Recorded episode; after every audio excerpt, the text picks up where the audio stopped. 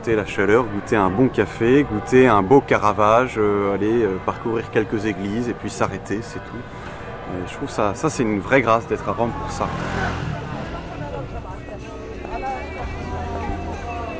Comme une ville dans la ville, un tout petit État, niché dans la cité romaine, tapis bien à l'abri derrière des murailles rouges. Aujourd'hui, dans l'ombre du Vatican, deuxième jour, petite géographie. Bah, Rome sans pape, euh, c'est impensable. Il y a une, euh, une expression euh, ici qui dit, qui est assez révélatrice, même les pierres sont baptisées. Salus animarum, suprema lex. Le salut des âmes est la loi suprême. De la bibliothèque au supermarché, en passant par le Conseil pontifical pour le dialogue interreligieux ou les séminaristes footballeurs, bref inventaire du Vatican et de ceux qui y travaillent. Rome n'est pas un endroit pur et parfait et euh, je dirais il y a des hommes qui y travaillent, qui, sont présents et il y a toutes les figures. À Rome, il y a aussi bien euh, Satan qui est présent, le mal, que des choses qui sont magnifiques.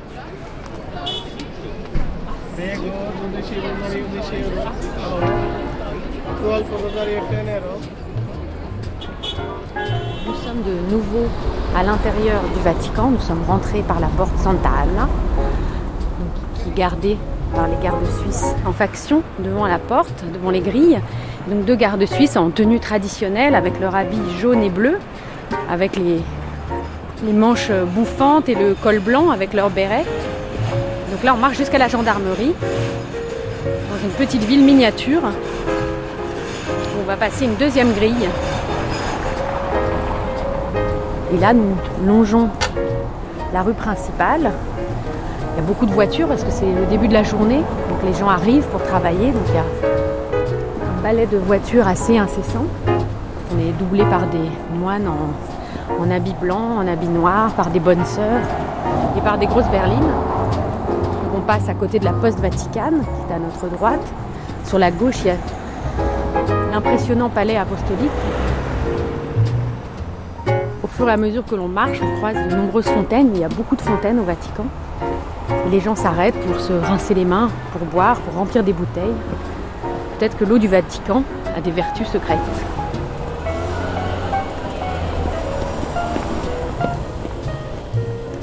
Dans les guides de voyage consacrés à Rome, on trouve toujours des plans de la ville avec les noms de rues, les places, les quartiers et les gares.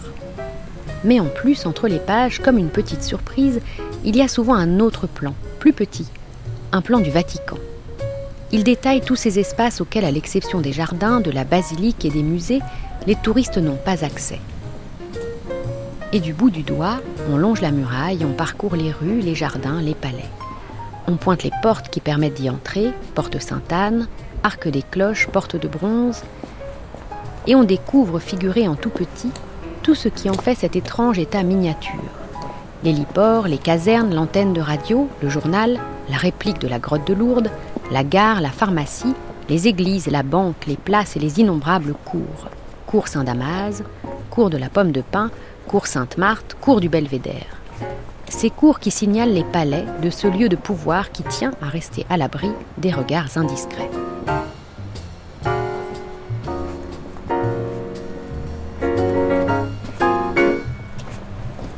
Terme de secret est associé tout particulièrement au lieu de pouvoir. Bernard Lecomte. Euh, vous avez autant de secrets euh, à la Maison Blanche, à l'Élysée, à la Cité interdite euh, ou au Kremlin. Simplement, le Vatican, c'est le lieu de pouvoir qui a duré 2000 ans et celui qui aujourd'hui euh, suscite encore les fantasmes de, tout le monde. Donc euh, euh, ce tout petit pouvoir, cette toute petite administration qui s'appelle la curie et qui entoure le pape, est en réalité un carrefour absolument phénoménal aujourd'hui sur la Terre. Il m'arrivait d'aller au Vatican pour tout simplement euh, déjeuner euh, dans une communauté assomptionniste ou autre, parce que je savais que j'allais forcément y rencontrer un type qui sortait euh, de, la jungle chilienne, un autre qui débarquait du Sri Lanka et un troisième qui avait passé cinq ans au Maghreb. donc c'est un, un, lieu de pouvoir très contemporain où en effet on rencontre beaucoup de gens, de situations et de mystères. Il y a à la fois beaucoup à faire sur le plan de la démythification et de la démystification. Jean-Luc euh, Poutier. Le, Vatican, euh, en tant qu'État, n'existe que depuis 1929 mais il a pris la suite des états pontificaux euh, du pape, qui eux euh, existaient depuis le milieu du, du 8e siècle. Et, donc, euh, évidemment, l'approche de ce qui s'y passe est toujours marquée par une dimension sacrée, religieuse, qu'il convient peut-être d'évacuer finalement, ça, les États du pape ont longtemps été des États comme les autres, gouvernés par un souverain absolu qui était le pape. Et donc, euh, euh, une approche en strict terme de, sacré ou de religion évacue toute une dimension politique qui est euh, à mon sens, sans doute la plus importante. Et ce qui s'y passe, eh bien, c'est beaucoup plus trivial, matériel, politique, administratif. Et à mon sens, c'est cela qu'il est intéressant de voir, pour commencer, lorsque l'on aborde ce qui se passe au, Vatican. Alors, est-ce que peut-être vous pouvez aussi, euh, Bernard Lecomte, nous expliquer un peu la question des accords du Latran, c'est-à-dire la manière dont finalement cet État du Vatican euh, a été euh, constitué, nous remettre un peu dans, le, dans le contexte? Il faut remonter très rapidement à 1870, qui est la date clé euh, dans l'histoire du Vatican, puisque euh, jusque-là, Rome était la capitale de l'Église. Euh, le pape régnait non seulement comme chef de l'Église, non seulement comme évêque de Rome, mais comme roi. Et la ville de Rome et la région du Latium étaient même ce qu'on appelait un État pontifical, c'est-à-dire que le pape avait aussi un pouvoir temporel. Et en 1870, on sait que euh, donc la, maison de Savoie, les nationalistes italiens, sont entrés euh, dans Rome et ont décidé que Rome serait décidément la capitale de l'Italie. Le pape s'est retrouvé, comme il disait lui-même, prisonnier au Vatican, c'est-à-dire qu'il s'est replié dans le palais apostolique et dans Saint-Pierre de Rome, et il s'est plus rien passé pendant 60 ans. C'est-à-dire que l'Italie disait mais nous on n'a rien contre vous, simplement on veut que vous obéissiez euh, aux, lois du Parlement italien, et le pape répondait moi j'ai rien contre vous non plus, mais vous comprenez bien que le statut du chef de l'Église universelle ne peut pas dépendre des aléas d'une majorité parlementaire au, Sénat de Rome. Donc il y a eu 60 ans d'incompréhension assez dure, euh, qu'on a appelé la question romaine. Et puis, lorsque Mussolini est arrivé au pouvoir, donc, vous voyez, 1870, 1922, euh, la marche sur Rome, Mussolini sait qu'il ne réussira pas sa prise de pouvoir s'il a les catholiques contre lui. Et Mussolini a eu cette idée de dire, eh ben, on, va régler la question romaine. C'était très malin, parce que justement, du côté du pape, on ne demandait que ça. C'est un texte juridique remarquable. Euh, d'un côté, bah, la papauté, le pape reconnaît que l'Italie est euh, indépendante et reconnaît son gouvernement. Et en même temps, l'Italie reconnaît la personnalité juridique internationale du pape fondée sur un tout petit territoire, territoire de 44 hectares, mais ce petit territoire qui appartient en effet au pape et à l'Église fonde l'identité juridique qui permet la reconnaissance internationale de l'État du Vatican. C'était ça l'astuce. Et, et c'est de là qu'on a vu apparaître ce qu'on appelait l'État-cité du Vatican. Bah, Mussolini a voulu rompre aussi avec la, politique euh, Philippe euh, anticléricale des gouvernements précédents, bien qu'étant à titre personnel tout à fait incroyant, très hostile à l'Église. Il a compris, comme beaucoup de dictateurs du XXe siècle, l'intérêt qu'il pouvait y avoir à, à signer un, accord avec le Saint-Siège. Euh, ça lui donnait une certaine légitimité sur le plan moral, au plan international. Et d'autre part, ça lui permettait aussi de mieux contrôler l'Église. Parce qu'en fait, quand on parle des accords du Latran, il y a, deux, voire trois accords. C'est pour ça qu'on en parle au pluriel. Il y a un traité diplomatique qui permet de régler définitivement la, question romaine en reconnaissant la souveraineté du pape sur le, territoire de la Cité du Vatican. Et il y a ce qu'on appelle un concordat entre euh, le Saint-Siège et, l'État italien, qui notamment faisait de la, de la religion catholique, la religion d'État en, Italie le droit de, l'Église d'enseigner la, religion catholique dans les écoles publiques italiennes. Donc au total, un texte très favorable à l'Église, à tel point qu'au lendemain de la signature de ces accords, Pie XI pourra dire euh, nous avons rendu euh, l'Italie à l'Église et l'Église à l'Italie, hein, de manière un peu emphatique.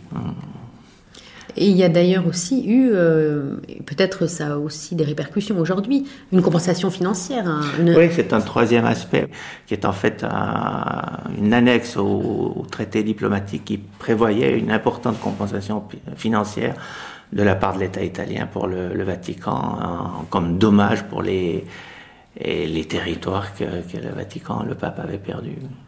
C'est un peu l'origine aussi de ce qu'on appelle aujourd'hui l'IOR, l'Institut pour les œuvres de religion, hein, qui a été fondé plus tard en 42 par XII. Et alors peut-être on peut dire que ce- ces accords du Latran se sont traduits aussi architecturalement dans la ville, c'est-à-dire qu'il y a eu cette création de la Via della Conciliazione qui est aussi... euh, Oui, on a percé dans le, dans le Borgo, ce qu'on appelle aujourd'hui cette allée qui conduit à Saint-Pierre, euh, qui a pris le nom effectivement de la conciliation, la conciliation en italien, euh, au lendemain des, des- des- des accords de Latran. Oui, c'est une réalisation mussolinienne. oui.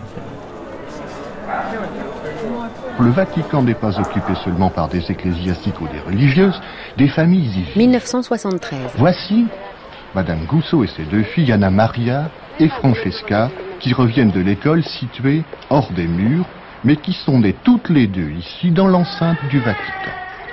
C'est agréable d'habiter le Vatican, Monsieur Gousson Beh, la- il Piacevole. è molto piacevole per noi. C'est très agréable en effet. Et puis c'est un honneur d'y vivre. Cela fait dix ans que nous y habitons, nous sommes vraiment très bien. Vous êtes tous citoyens du Vatican.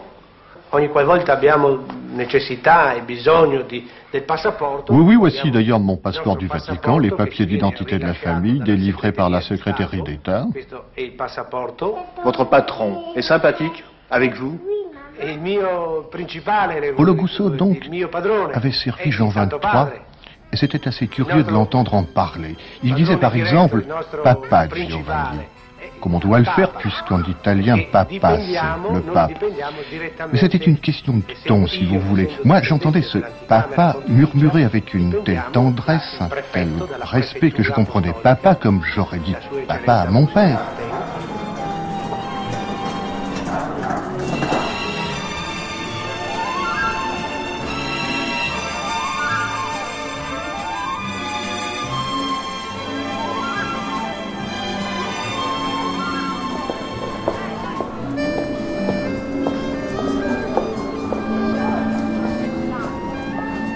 Dites-moi, les cardinaux, maintenant, on ne les voit plus. Ils sont morts ou quoi?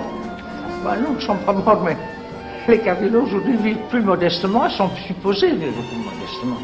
Et pourtant, c'était Pourquoi une- supposer Mais parce que ça va plus avec les idées d'aujourd'hui. Malheureusement pour nous autres qui sommes un peu traditionnalistes, et pour le peuple romain aussi, nous regrettons de ne plus voir les cardinaux se promener dans, dans le landau en voiture et avoir de beaux appartements. Mais il faut se plier au temps. Le pape dit nous obéissons. Parce qu'on n'en voit plus du tout de cardinaux dans Rome.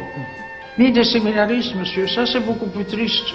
C'était si joli de voir les séminaristes avec leurs bandes de couleurs, ou même les Allemands que nous appelions les Gambericotti, parce qu'ils avaient une soutane rouge avec des ceintures, et on les appelait les, les écrivisquites. On ne les voit plus, et les autres non plus. Les Espagnols avaient des pèlerines, les autres avaient des grosses ceintures bleues. Maintenant, je crois qu'ils sont tous en, en clergyman. Pour les cas, on ne les voit plus. Ça donnait une grande note, alors, vous savez. On les voyait jouer, par exemple, à la, à la, à la Villa Borghese, tous ces séminaristes, avec leur soutane qui jouaient au football.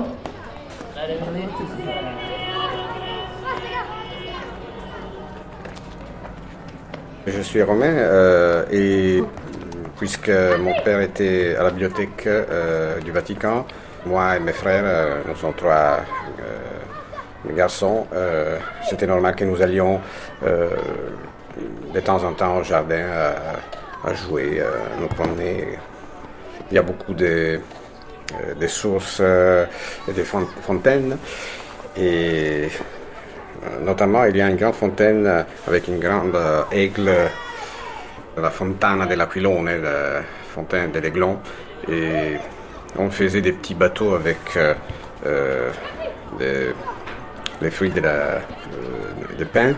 Et on jouait comme ça.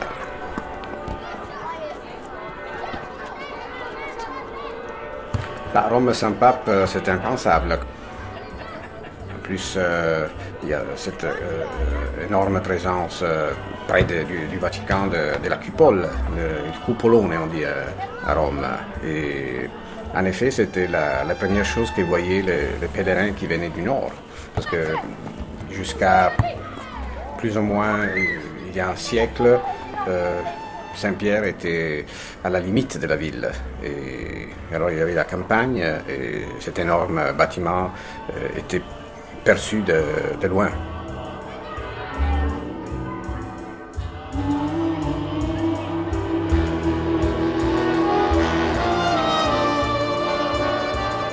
Borgo Pio, rue de Jésus, faubourg du Saint-Esprit, rue du Vicaire, des pèlerins, Place de l'Église Nouvelle, rue du Séminaire, de l'Oratoire, de la Croix, du Saint-Sépulcre, place de la Trinité, faubourg des Anges, rue des Saints Apôtres, de l'Humilité, des Capucins, des Cardinaux, rue Saint-Martin, Saint-Jean, Saint-François, Sainte-Agathe, rue Pie, Clément, Innocent ou Benoît, rue de la Grâce, de la Miséricorde, de la Purification. Les rues de Rome racontent la ville sainte et mènent au Vatican, qui de l'autre côté du Tibre veille sur la ville, à moins qu'il ne la tense. Large et calme, la Via della Conciliazione amène les pèlerins en chaussures de marche et les touristes en sueur jusqu'à la gigantesque basilique. Et sur les trottoirs, les étals multiplient à l'infini les visages des papes. Jean souriant, Benoît plus grave, Jean-Paul qui fait un signe de la main, et surtout François, qui bénit, qui embrasse, qui étreint, qui laisse s'envoler une colombe, qui porte un sombrero mexicain ou arbore un nez de clown. Les papes sont partout, sur des médailles, des porte-clés, des tasses ou des t-shirts. Entre croyances et superstitions, au mur des garages et dans les trattoria, le Saint-Père voisine avec les posters de la Lazio de Rome et les vieilles photos de Vittorio Gassman à Vespa. Moi, je pense que l'Église doit rester un peu mystérieuse. Romano Milani. Les Romains n'ont pas de grand rapport avec les papes parce que le Vatican est ici et Rome est là. Le Borgo, c'est les quartiers au-delà de Tevere. De l'autre côté du Tibre. Voilà. Et de l'autre côté, il y a Ponte Sant'Angelo qui réunit les deux quartiers. Et par exemple, il y avait il, il, il boia, comment s'appelle le, le bourreau? Le bourreau, voilà, que c'était Mastro Titta. Il était le, le, bourreau du pape et il habitait à Borgo. Au Borgo Pio, dans le quartier. Voilà, voilà, pas loin d'ici, al vicolo del Campanile et l'exécution, on les faisait de l'autre côté du pont. Et alors, on a réuni, on peut dire, les deux quartiers, et il n'y a plus ces différences entre Borgo, Ponte, les, antagonismes, les rivalités. Le Vatican commence à la porte de Sant'Anna. Là, la porte de Sant'Anna, à l'intérieur, il y a le Vatican. C'est l'après-midi et on longe le Tibre qui est bordé d'arbres. Puis il y a des façades ocre et beige et rose le long du fleuve. Là, on a, quitté les rives du Tibre et on a pris des toutes petites rues. Donc on est à l'intérieur de, la vieille ville. Donc il y a au loin qui s'échappe au bout de, la rue des pins parasols et des cyprès. Et une fontaine aussi tout au bout de la rue on croise des promeneurs, des touristes. Des touristes fatigués qui mangent des glaces assis sur des bancs. Et puis à chaque petite rue, on débouche sur une minuscule place où il y a encore une église, une autre église. Grazie.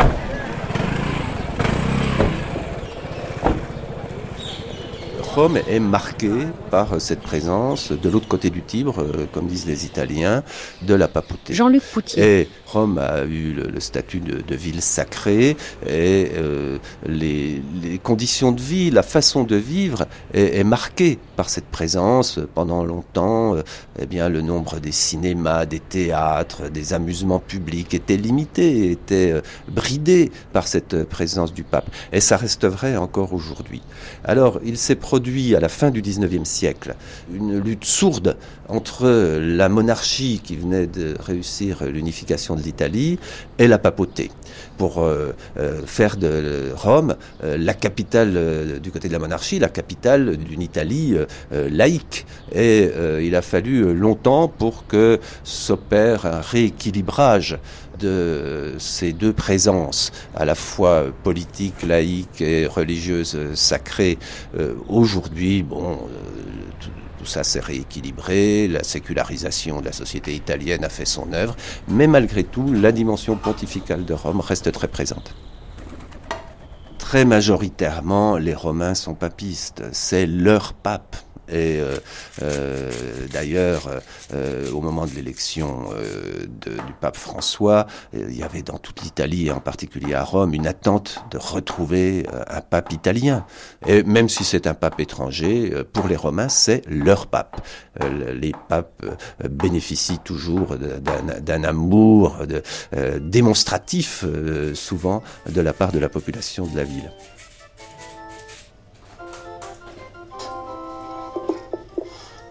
Bonjour et bienvenue si vous nous rejoignez pour suivre en direct depuis la place euh, Saint-Pierre notre rendez-vous du mercredi avec le Saint-Père pour l'audience générale. De nombreux fidèles sont venus écouter la catéchèse du Saint-Père, nonobstant cette euh, pluie qui, euh, depuis ce matin, eh bien, sévit sur la ville éternelle. Eh bien, le Saint-Père vient d'arriver sur le parvis et après avoir salué les, ses collaborateurs, le Saint-Père ouvrira cette audience.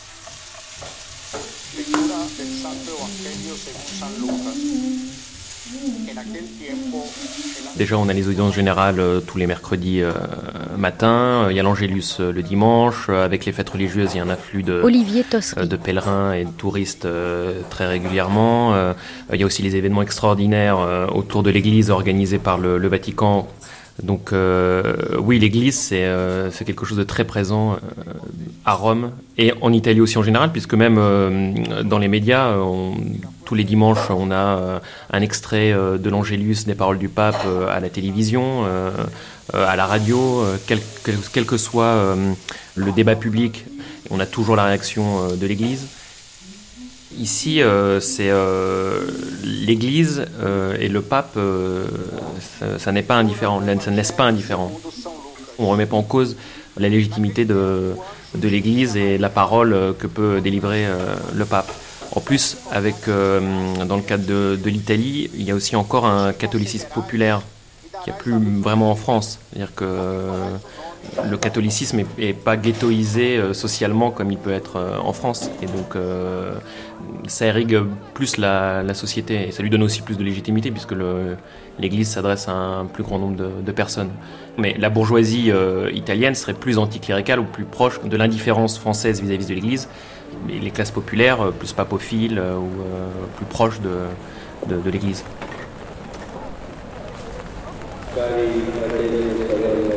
Bonjour.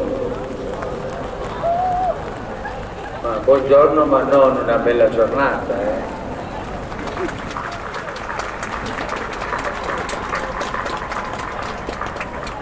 Eh, non è facile eh, applaudire con l'ombrella in mano. Eh.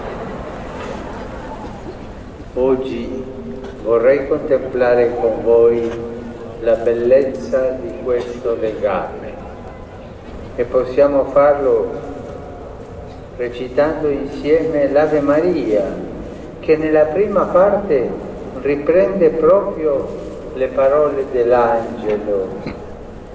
Ave Maria, piena di grazia, En allant au Vatican le jour de l'audience pontificale sous le déluge romain, on croise d'abord les pèlerins béats sous leur parapluie de toutes les couleurs et leurs ponchos de plastique. Ils font comme un champ d'algues exotiques qui ondulent et dégoulinent sur la place Saint-Pierre. Quand on franchit les murailles, on rencontre ensuite de jeunes séminaristes au teint pâle et aux joues creuses qui vont par deux ou trois, leur soutane noire au vent. On croise aussi des religieux plus âgés, plus sereins, et dont la soutane est parfois ceinturée de rouge. Et cela, tout le monde les salue. Et puis il y a aussi des moines en robe brune ou grise à capuchon, en sandales, avec ou sans tonsure et cordelettes. Et des chercheurs, sacs au dos ou serviettes en vieux cuir patiné qui vont à la bibliothèque. Des fonctionnaires, des voitures aux vitres teintées, dans lesquelles on devine l'éclair rouge de la calotte. Des sosies de Mère Teresa voilées de bleu, de vieux Romains très dignes qui, de retour du supermarché local, traînent leur caddie plein de panettone, des banquiers en cravate, des gendarmes méfiants à casquette, des perruches aux plumages éclatants, et aux entrées, fièrement anachroniques, les gardes suisses en casque à panache rouge, manches crevées, halbardes et culottes bouffantes. Mais j'ai vu que vos collègues aussi ont bien pris la pluie. On a l'habitude. On vous suit On va venir un peu dans le, dans le quartier. Grazie.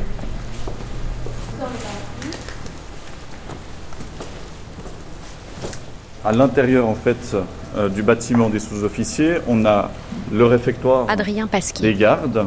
On a une première partie ici qui est réservée à la cantine des invités. On pousse une porte de bois avec des vitres en, en cul de bouteille. Alors on dirait qu'on arrive un peu dans une auberge en Suisse, en Bavière ou en Autriche. hein. On dirait un, un Stube, je ne sais pas si on dit ça aussi euh, en Suisse. Comme ça, ces auberges avec ces grandes tables de bois épaisses, ces chaises qui sont vraiment des, chaises d'auberge, euh, le lustre qui est fait avec, on a l'impression que c'est un morceau peut-être de charrue. euh. On est quand même loin de notre patrie. Souvent, les gardes se réunissent pour manger une fondue, manger une raclette. Euh, Il y a des, des dessins sur euh, des fresques sur les murs. On voit des, alors des, montagnards hein, euh, en uniforme.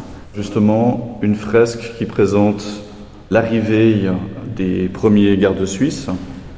Alors les mercenaires suisses, dans le début des années 1500, se répandaient de plus en plus dans les cours européennes, dans les cours de- des rois. C'était des mercenaires qui étaient très appréciés du fait de leur bravoure. Le pape fut un des premiers à décider de prendre une garde suisse pour sa protection, de façon à avoir un corps étranger ne parlant pas l'italien, pour éviter justement tout problème lié au jeu de pouvoir, et donc d'avoir une garde fidèle, garde qui a plus de, de 500 ans maintenant. Quelles sont les conditions, quelles sont les, obligations quand on veut devenir un garde suisse? Le premier critère, c'est bien sûr d'être citoyen suisse, d'être catholique. Donc euh, on demande à ce que le curé de, de paroisse fournisse une lettre d'attestation comme quoi le candidat est un bon catholique, de mesurer au minimum 1m74, d'avoir suivi l'école de recrues à l'armée suisse. Non, je crois que j'ai Je pense que j'ai tout dit là. 1m74. On va ressortir par euh, l'entrée de la.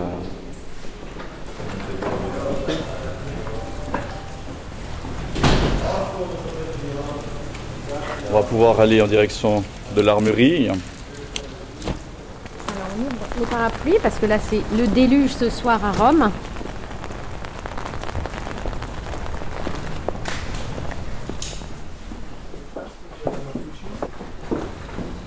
Voilà, donc ici nous entrons en fait dans l'armurerie de la garde suisse. Pour la 450e fois depuis la création de la garde suisse vaticane, s'est déroulée dans le décor Renaissance de la cour du Belvédère la cérémonie traditionnelle de la prestation de serment. Chacun des nouveaux enrôlés est venu en levant trois doigts en l'honneur de la Sainte Trinité, jurer fidélité au Saint-Père. Cette cérémonie tombe cette année le jour anniversaire du sac de Rome par le connétable de Bourbon et où, dans le même costume qu'ils portent aujourd'hui, 147 des gardes suisses tombèrent victimes du devoir.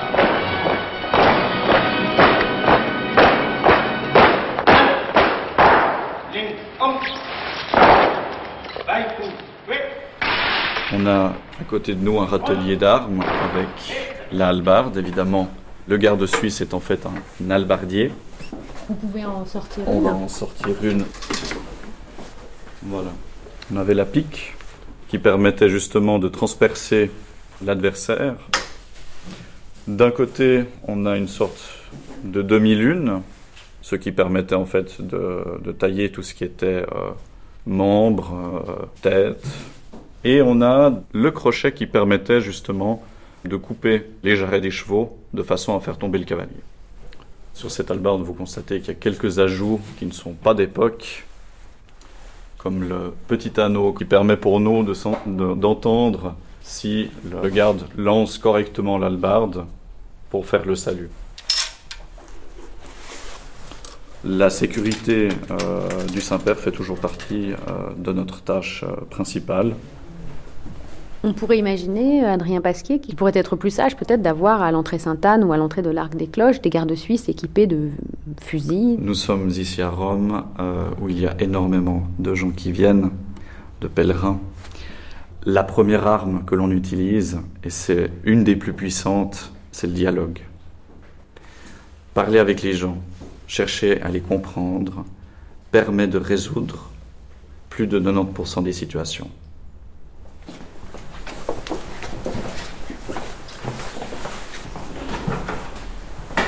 Est-ce que le déluge s'est arrêté Mais oui. Tout à l'heure, il pleuvait des halbardes, comme on dit. Effectivement, ça tombe bien comme, euh, comme expression. Donc là, on est dans la cour entre la salle d'armes et la cantine. Et ce passage-là où est suspendu un drapeau suisse, c'est le passage qui amène de, du Vatican jusqu'à Castel Sant'Angelo. Et c'est là, en fait, euh, le 6 mai 1527, lors du sac de Rome, que 42 euh, gardes, les 42 survivants en fait, à l'attaque, ont pu amener le pape Clément VII pour rejoindre le château Saint-Ange.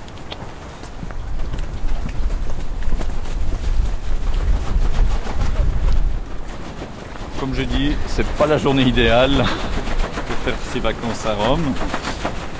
Vraiment là, on a la sensation de la forteresse euh, qu'est le Vatican. On est, on est là devant un donjon euh, énorme euh, qui est presque menaçant au-dessus de nous. Il n'y a aucune fenêtre. Et puis le palais apostolique qui lui aussi semble être une forteresse avec ses fenêtres qui, sont petites proportionnellement à cette masse de briques rouges. Et derrière nous, on voit le, la muraille crénelée du Vatican. Le Vatican se trouve en réalité à l'extérieur de la ville de Rome et en dehors des fortifications de l'Empire romain. Donc de ce fait, les papes ont dû chercher à construire des fortifications de façon à protéger la basilique Saint-Pierre. Nous nous retrouvons en fait ici devant la chapelle de la garde suisse.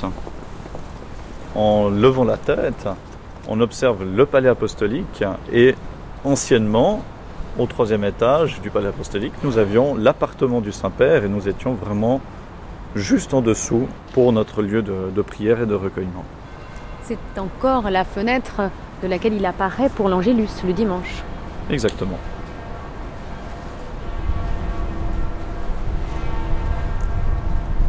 Alors, au Vatican travaillent deux catégories de personnes, euh, des clercs, euh, des religieuses et des religieux d'un côté, et des laïcs de l'autre. Jean-Luc Poutier. Euh, les postes essentiels de l'administration sont occupés par des clercs ou, des religieux. Et puis, il y a des petites mains laïques qui font fonctionner les, les services. ce sont des emplois très recherchés, parce que ce sont des emplois sûrs, pas toujours très bien rémunérés, mais avec un, un certain nombre d'avantages adjacents et, donc, euh, ce sont des emplois qu'on se transmet à l'intérieur des familles romaines euh, en général. Alors, il y a euh, à côté de cela, donc à côté de l'administration proprement dite, deux forces de l'ordre, la garde suisse d'un côté et la gendarmerie pontificale de l'autre. Ils se chipotent tout le temps d'ailleurs pour savoir qui a la priorité, qui est le, le, le plus important. Et puis, il y a par exemple, lorsque le président de la République française euh, se rend en visite euh, officielle euh, auprès du pape, eh bien, il est accueilli par des familles de la noblesse romaine dont la charge est d'opérer une espèce de d'interface entre le, le, pouvoir civil d'un président de la République et le pouvoir religieux du pape il existait euh, à l'intérieur des États pontificaux une aristocratie qui n'était pas seulement une aristocratie religieuse, une aristocratie civile. Et euh, ces grandes familles euh, romaines où euh, du Latium et de l'ensemble des États euh, pontificaux occupaient aux côtés euh, du pape une fonction de conseil et de représentation qui euh, s'est transmise au, fil des siècles. Euh, le pape François, venu d'Argentine avec des conceptions du gouvernement un peu différentes de celles de, ses prédécesseurs, va gentiment écarter toutes ces personnes qui occupent des positions un peu parasitaires à l'intérieur de, de la du Vatican.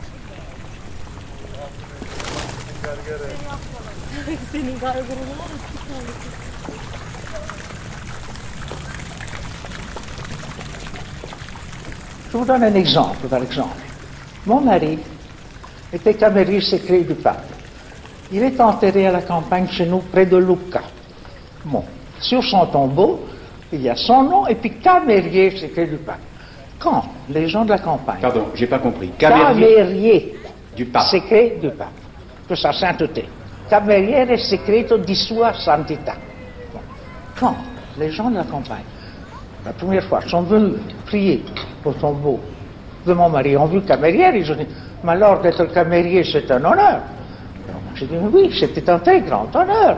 Ça prouve que mon mari faisait partie des personnes qui vivaient dans l'intimité du pape, qui faisaient partie de la chambre privée du pape. Ça les a beaucoup impressionnés. Il y a une bonne qui traverse.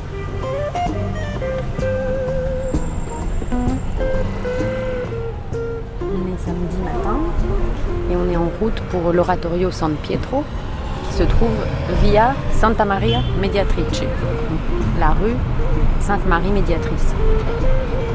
Donc on va retrouver euh, en fait l'équipe du séminaire français, l'équipe de football du séminaire français qui dispute un match ce matin. On tourne là, on prend une rue qui longe le mur d'enceinte du Vatican.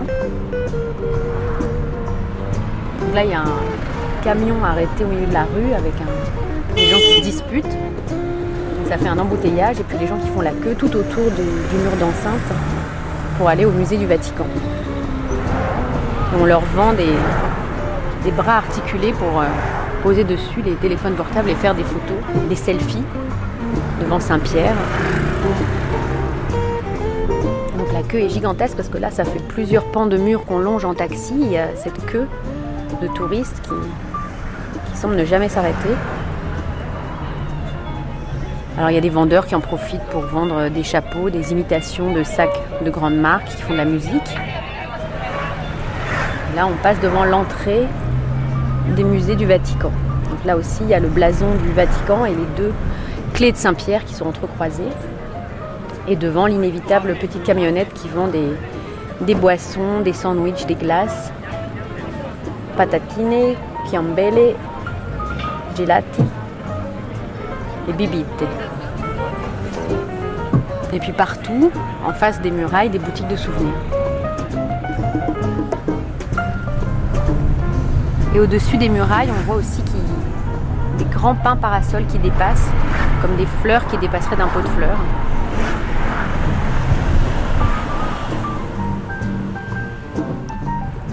Donc là, dans une petite rue, très calme, avec des cyprès au bout.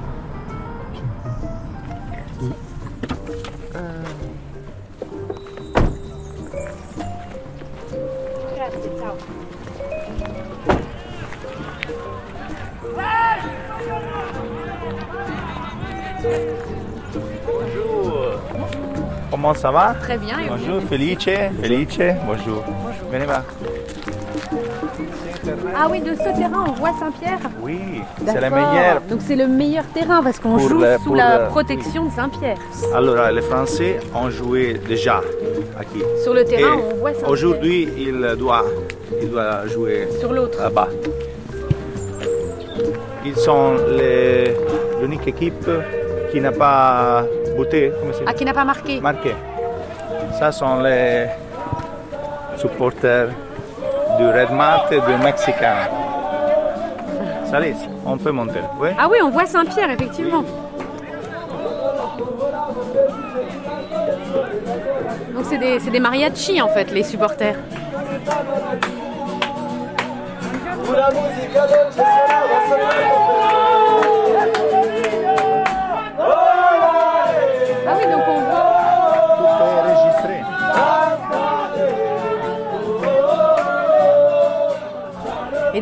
Il y a combien d'équipes qui jouent en tout dans le 16. 16 équipes 16 équipes de séminaires et collèges. De Rome De Rome, mais collège international. De 66. De 66 tous les mondes, tous les continents. Il n'y a pas une équipe argentine comme Argentine, le pape? Il y a des Argentins qui jouent dans l'équipe du Verbo Incarnato qui du Verbe incarné. Jouons à l'attaque la partie, le match du Vangelo, come si dice? Evangelizzazione. Ah, de l'évangile. De, dell'Evangelo. Giochiamo in attacco la partita del Vangelo. C'est une phrase que Pape François a dit l'année dernière dans une grande manifestation à Saint-Pierre, faire du, du sport un instrument, come si dice? Un instrument. Un instrument d'évangélisation. D'évangélisation. Ceci, c'est la 9e édition. Ça fait 9 ans qu'existe qu existe le tournoi, la Clericus Cup. Oui. Et. Excusez-moi. Il y a un but Non, non, parlo come si dice. Un poteau. Un poteau. Un poteau. Parce que le sport, c'est important pour la formation spirituelle, non? C'est une pastorale sportive. Une pastorale sportive. Être pastore. Pastore, c'est le, le, pasteur. Oui. Oui, non Le pasteur. Le pastore, c'est le nom d'un joueur del PSG. Mais oui, bien sûr, Pastor. Oui, oui.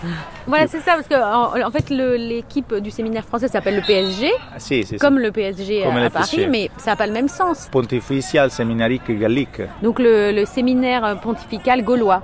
Oui. Voilà. Et donc ils ont Qui repris les initiales du PSG et donc ils disent Oui, nous oui. aussi on a un pasteur dans notre équipe en fait. Non, il n'y a pas pasteur. Non, Ils- mais ils sont pasteurs, ils sont pasteurs. mais il n'y a pas pasteur. Voilà, il n'y a pas pasteur, mais ils sont pasteurs. Oui, oui, oui.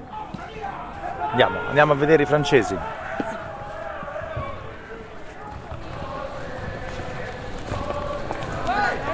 On est allé jusqu'à un autre stade, c'est le stade où va jouer l'équipe du séminaire français contre les États-Unis, c'est ça?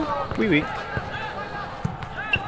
Donc là, il y a l'équipe donc, du séminaire français qui s'entraîne, donc l'équipe du PSG, qui s'entraîne avant le match. Alors, on a changé de tactique. On fait un 3, 3, 3, 1. Un plan trinitaire. Donc David au centre, Jean-Claude à gauche, ça fait 3. Corps, Père Jean-François à droite. On fait comme ça Ok. Amen. Allez. Une petite parole Une petite parole Pour que notre ministère ne soit pas exposé à la critique, nous veillons à ne choquer personne en rien, mais au contraire, nous nous présentons comme de vrais ministres de Dieu par notre vie tout entière. Toute notre persévérance, les détresses, les difficultés, les angoisses, les coups de bâton, la prison et les émeutes, les fatigues, les nuits sans dormir et les journées sans manger, la chasteté, la puissance qui vient de Dieu, nous nous présentons avec les armes des justes pour attaquer et pour nous défendre. Dans la gloire et le mépris, on nous croit mourants et nous sommes bien vivants. On nous croit tristes et nous sommes toujours joyeux, démunis de tout et nous possédons tout. Amen. Amen.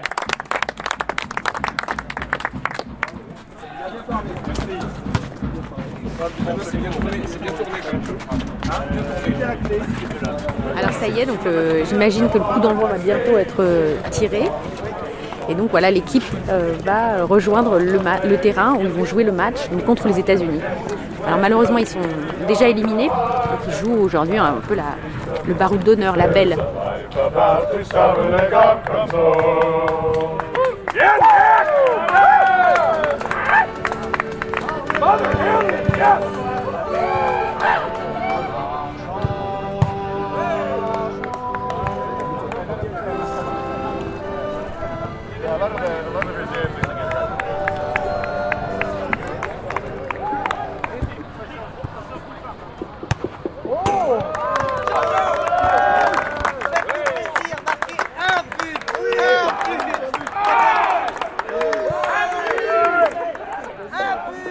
Un match difficile.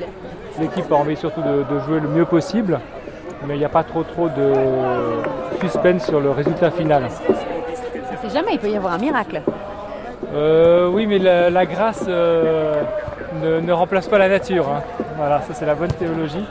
Donc euh, au niveau de la nature, quand même, là, il y, a il y a quand même un avantage certain du côté des Américains.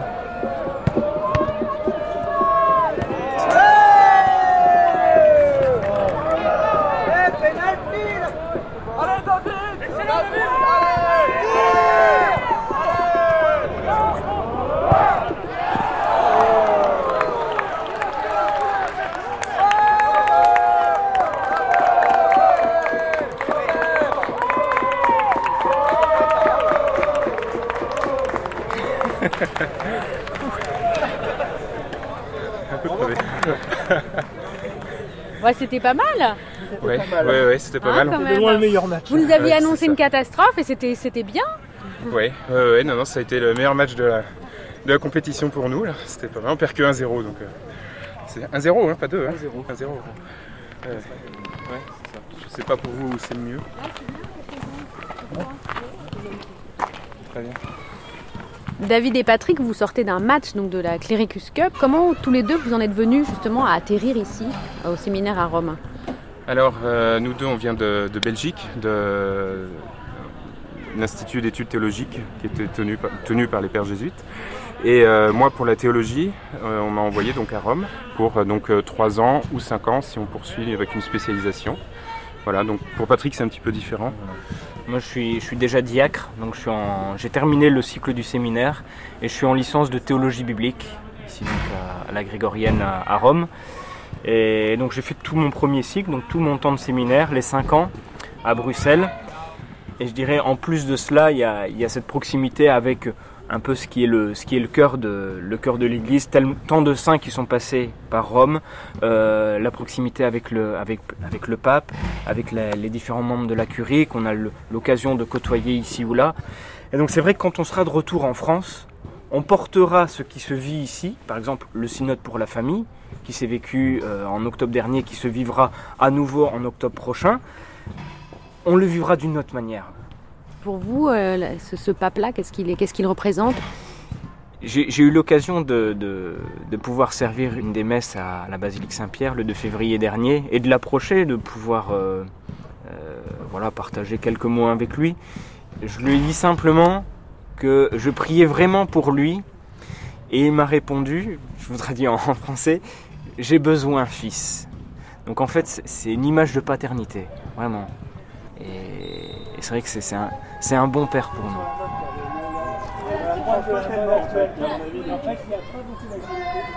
J'ai le, sentiment qu'il y a deux cas de figure euh, possibles.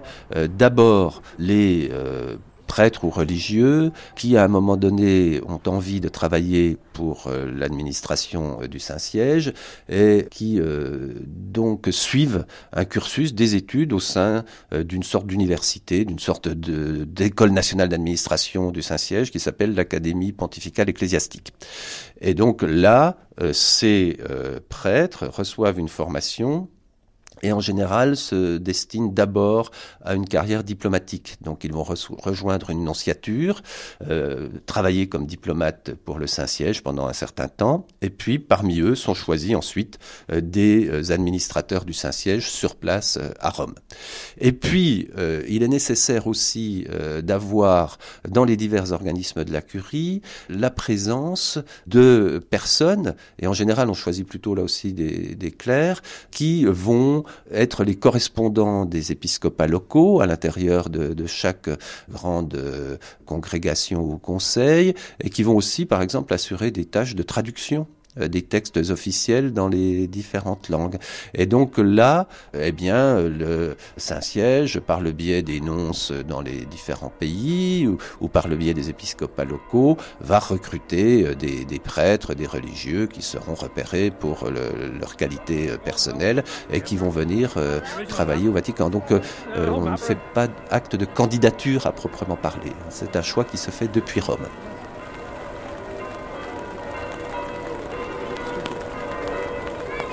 Selon saint Luc. En ce temps-là, l'ange dit à Marie, Sois sans crainte, Marie, car tu as trouvé grâce auprès de Dieu. Voici que tu vas concevoir et enfanter un fils. Tu lui donneras le nom de Jésus. Marie dit à l'ange, Comment cela va-t-il se faire, puisque je ne connais pas d'homme? Voici l'emblème originel du masculin, le phallus rudimentaire. Oh, droit au but. très juste. On l'appelle communément la lame. Elle représente l'agressivité, la virilité. C'est un symbole toujours en usage de nos jours sur les uniformes militaires. Oui, plus on a de pénis, plus on est gradé. Les garçons sont incorrigibles. Et tout à fait logiquement, le symbole du féminin est son exact contraire. On l'appelle le calice. Calice évoquant une coupe, un creuset ou plus pertinemment, la forme d'une matrice de femme. Le Graal n'a jamais été une coupe. Il s'agit littéralement de l'antique symbole de la féminité, et en l'occurrence d'une femme portant un secret si considérable que sa révélation réduirait à néant les fondements même du christianisme. Naquele tempo, o anjo disse a Maria: Não tenhas medo, Maria, Les bonnes sœurs hantent le Borgo-Pio. Elles hantent aussi le Vatican. Elles sont les petites mains qui fabriquent les cierges ou les hosties. Elles s'occupent du linge, des courses, du ménage et de la cuisine de leurs grands hommes. Elles sont des présences silencieuses dans les logements des cardinaux et leurs vœux d'humilité et d'obéissance les font presque disparaître. Elles servent, elles prient, elles attendent les apparitions du pape, elles sont souriantes, de tous âges, et on devine leurs cheveux sous le voile. Elles vont en grappe, dans un camailleux de couleur terne et de chaussures plates. Omniprésentes au Vatican, indispensables mais invisibles, jamais elles ne sont à la tête de dicastères, d'offices ou de commissions. Jamais elles ne prêchent, jamais elles ne portent de ceinture cardinalice. Elles trouvent discrètement et rarement des angles morts pour être archéologues, philosophes ou enseigner. Et alors elles vont la tête haute dans les couloirs du Vatican.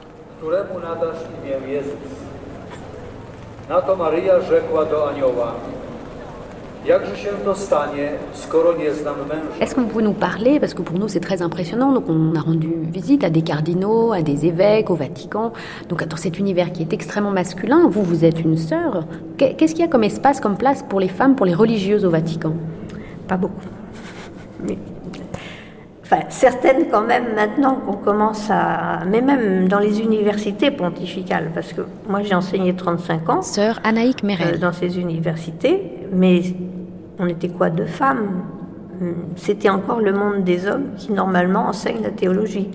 Mais comme, bon, moi j'avais fait ces études d'archéologie, il n'y avait personne d'autre sans doute qui faisait ça. Donc la première année de théologie demande d'étudier aussi l'archéologie chrétienne à Rome. Donc euh, voilà, je suis rentrée comme poste de travail là, mais je me trouvais effectivement, on était deux, il y avait le professeur de philosophie qui était une de mes consoeurs, et moi, voilà.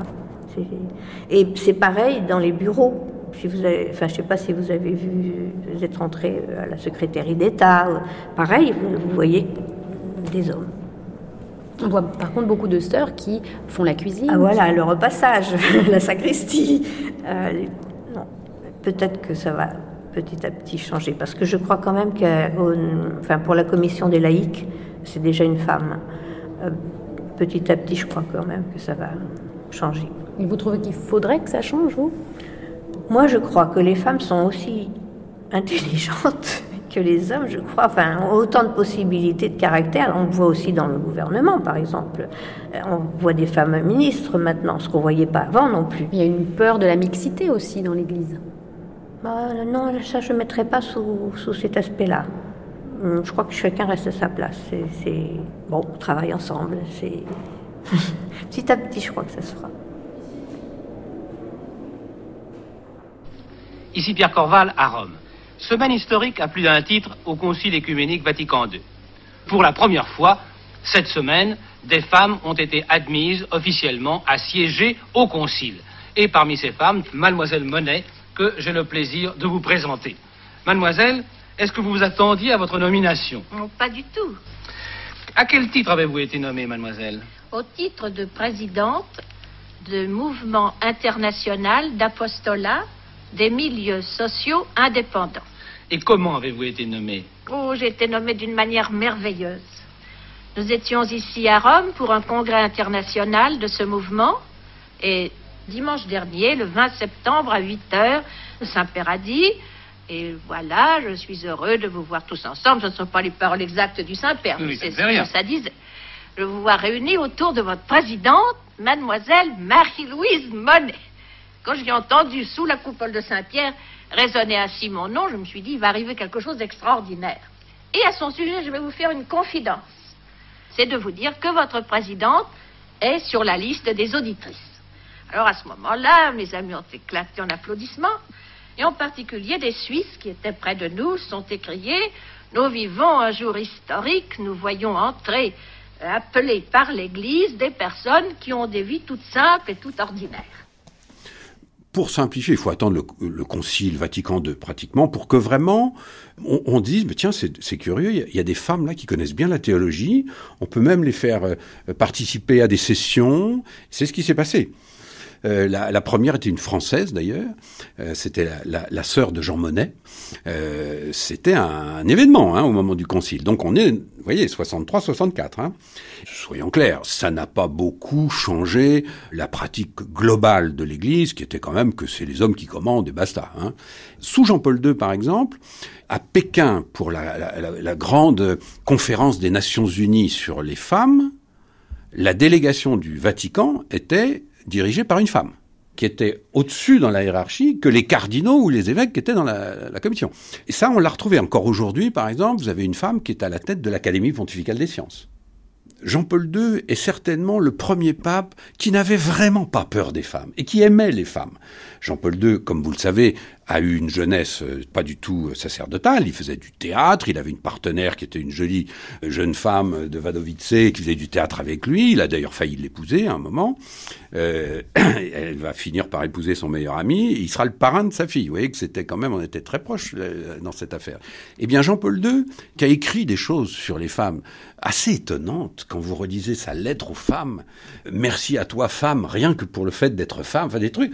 Et puis Jean-Paul II, on se rappelle aussi pendant ses voyages, il n'avait pas peur d'attraper les femmes par le bras, euh, de danser avec. Et pourtant, euh, il n'a pas nommé beaucoup de femmes. Il aurait pu. Il l'a pas fait. Voilà. Le pape François, c'est pareil. Il a absolument pas peur des femmes. Il les embrasse comme du bon pain. Euh, il les considère comme absolument comme des hommes. Enfin, dans, dans sa pastorale, dans sa méthode, dans ses gestes, il n'y a rien qui distingue la femme de l'homme.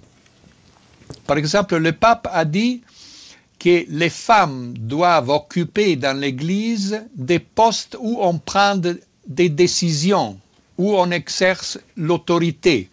C'est pas comme les autres papes qui disaient que les, femmes sont magnifiques, que les femmes ont fait de grandes choses pour l'Église dans les ordres religieux.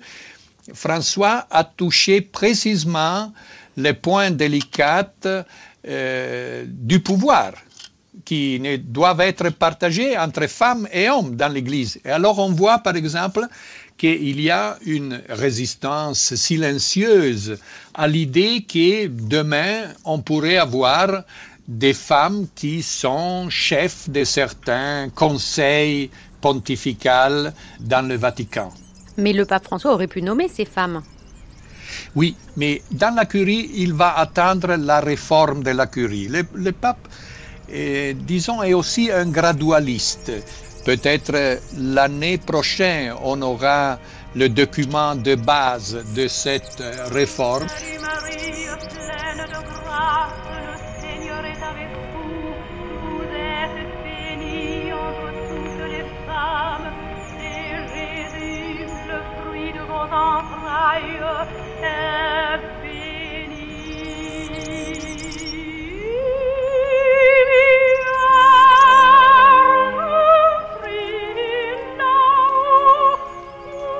XII, mon privilège fut de le servir.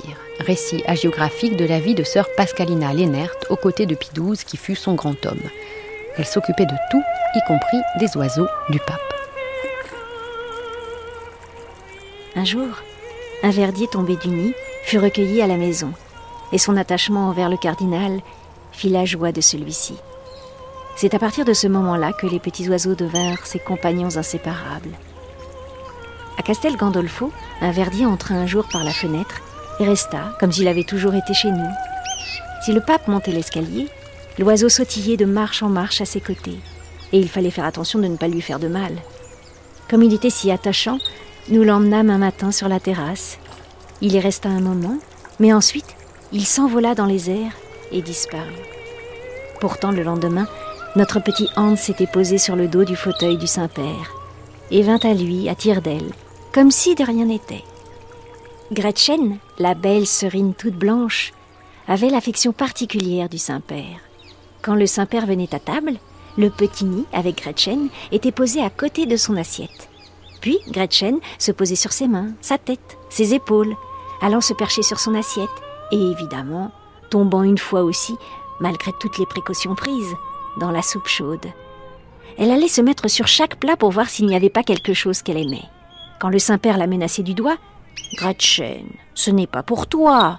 Elle se retirait, mais venait alors sur sa main pour voir si là, peut-être, il n'y aurait pas quelque chose. Le matin, à 6h15, on entendait dans la pièce où le pape s'habillait le ronronnement du rasoir électrique. Dans sa cage, Gretchen n'y tenait plus. Bien que Pidouze écoutât la radio, l'oiseau avait le droit d'aller le retrouver. Il se posait alors sur la main qui tenait le rasoir et se laissait bercer.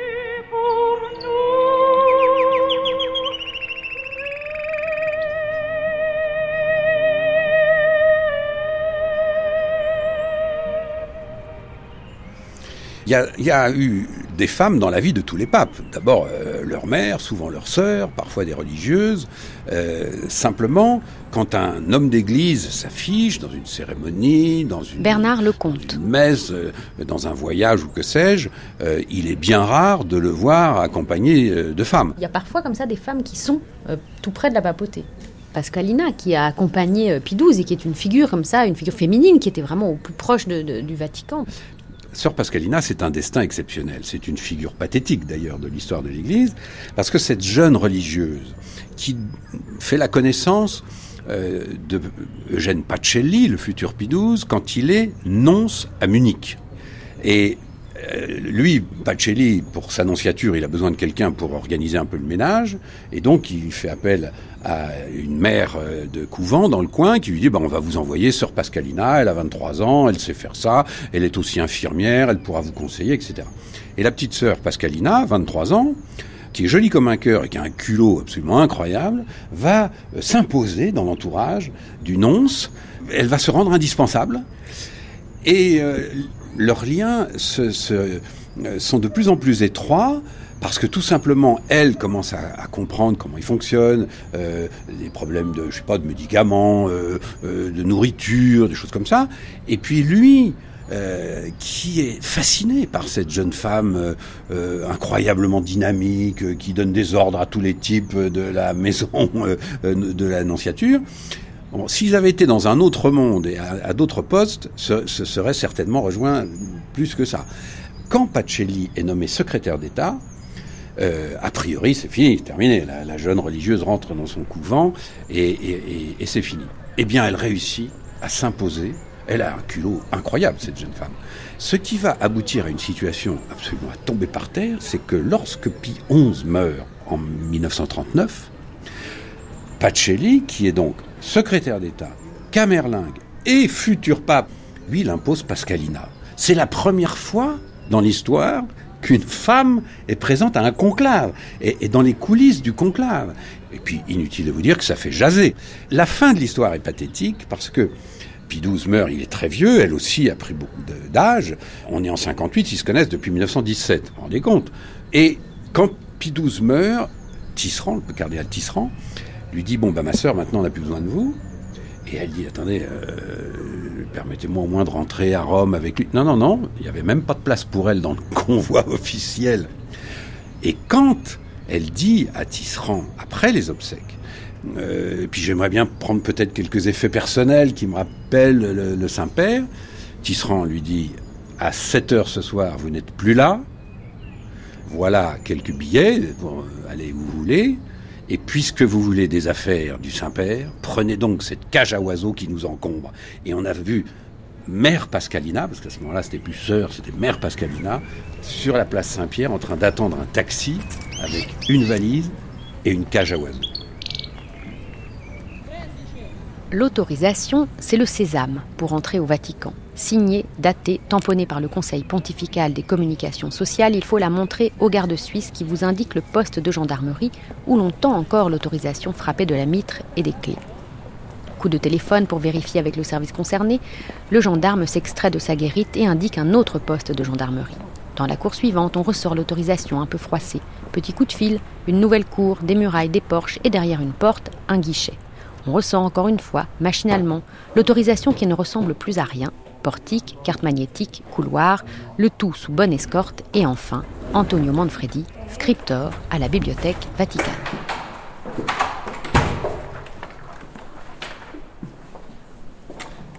Antonio Manfredi, on est là donc dans la bibliothèque Vaticane. Donc on est dans une salle qui est déserte, une grande salle euh, qui rappelle effectivement les salles de lecture des bibliothèques avec deux travées euh, séparées par des colonnes euh, et qui soutiennent donc des voûtes et l'intégralité vraiment des murs presque jusqu'au sol est couverte de fresques qui montrent des scènes on voit des évêques, on voit des papes, des scènes de la vie religieuse, on voit aussi des gens en, costume antique. Et puis il y a aussi d'autres scènes en médaillons plus petites sur les voûtes. On voit des, instruments de musique, on voit des anges, on voit des animaux, on voit des déesses qui portent des couronnes de fleurs, on voit des, des vertus, des angelots qui, euh, qui font la ronde dans, sur des, des, ciels bleus au milieu des nuages. Cette salle elle a été décorée à la fin du XVIe euh, siècle. Dans, les, dans les fresques, on voit deux grandes histoires. L'histoire de la culture, symbolisée par les euh, grandes bibliothèques de l'Antiquité. on va peut-être s'approcher pour voir. Oui.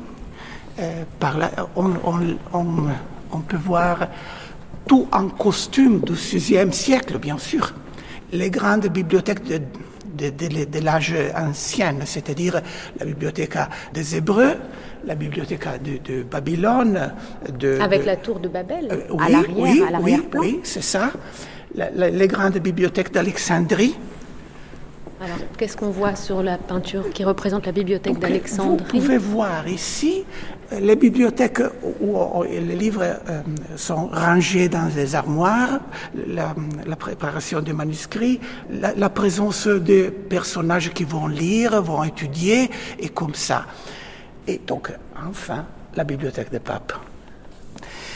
Les trois papes fondateurs de la bibliothèque, Nicolas Sonck, donc celui qui a un, ah. chapeau rouge. En italien, on les appelle camauro, c'est-à-dire c'est un petit chapeau. Et qui cache les oreilles, un petit chapeau rouge bordé d'or. Oui, c'est un, non, il est fourré de, d'hermine blanche, oui.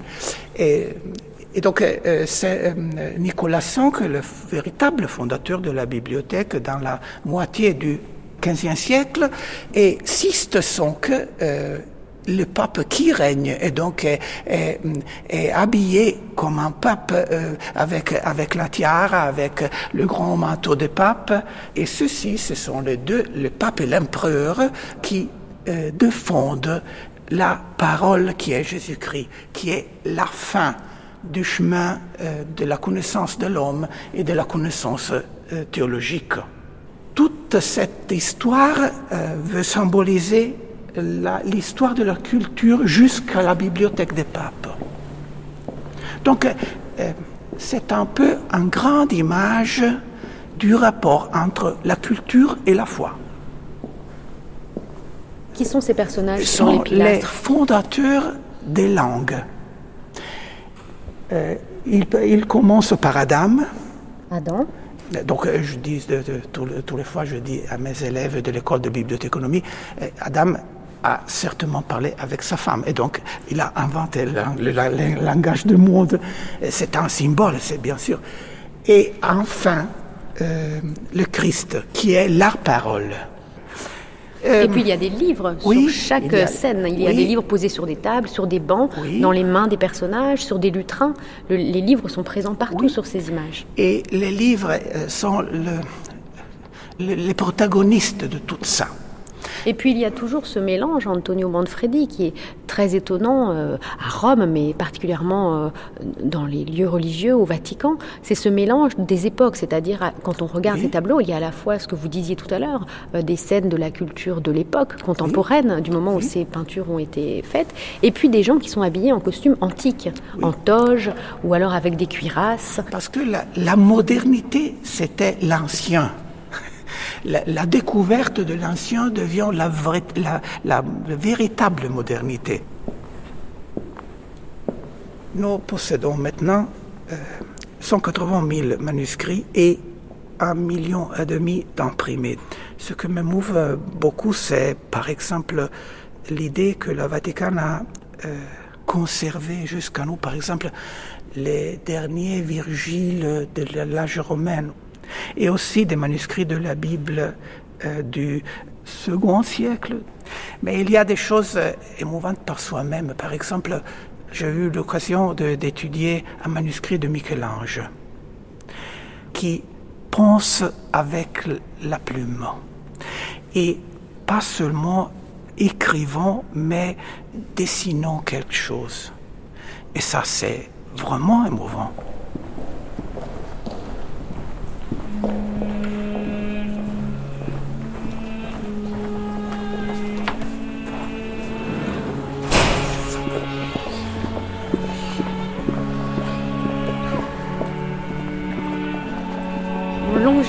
Alors qu'ils sont à peine percées de fenêtres, des murailles rouges en permanence.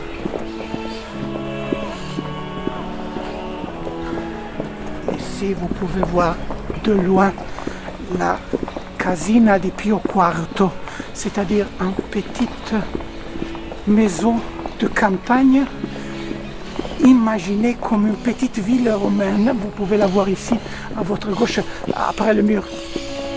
Donc là, on a à notre gauche, on a des pins parasols, des cyprès, des arbres. On est vraiment dans un jardin. C'est maintenant l'Académie des sciences. Alors là, on est en train de monter une rue avec toujours ces petits pavés romains là qui sont traîtres pour les chevilles.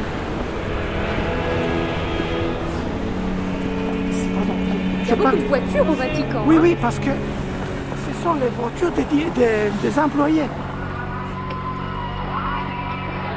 Le supermarché du Vatican est ouvert tous les matins. Le dispensaire et la pharmacie tenus par les frères Saint-Jean de Dieu le demeurent l'après-midi. Ah, ceci, c'est le café du commerce. Donc, les frères Saint-Jean de Dieu tiennent la pharmacie jusqu'au-delà de la fermeture des bureaux fixés à 14 heures, car on pratique ici la journée continue à partir de 8 heures. Inutile de chercher à entreprendre quoi que ce soit l'après-midi, le Vatican est un désert. Sécurité sociale, congés payés, prestations familiales, retraite garantie et même place assurée dans la crypte de la petite église Sainte-Anne si l'on habite sur place et si l'on y a passé sa vie. Pas d'impôts, pas de taxes, pas de syndicats sur le territoire de l'État.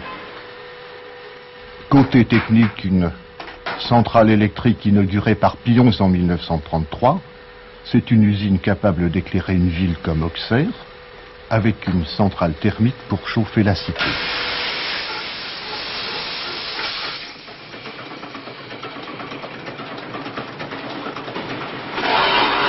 Quoi qu'il en soit, la gare du Vatican est la seule au monde qui ne possède pas de guichet pour les voyageurs. N'y arrive que des wagons de marchandises scellés par les clés de Saint-Pierre.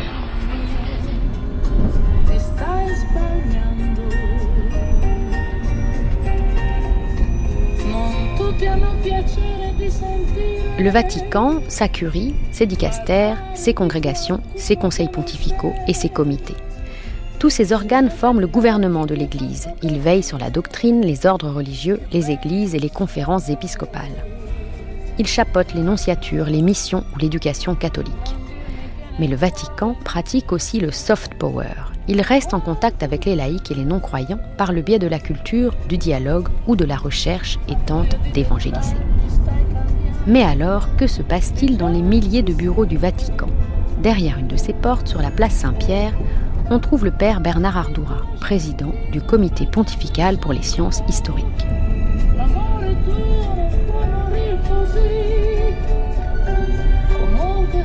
Le Saint-Siège était absent d'une réalité internationale qui s'appelle le Comité international des sciences historiques. Père Bernard Ardoura. Le Saint-Siège a été invité à plusieurs reprises au temps du pape Pie XII.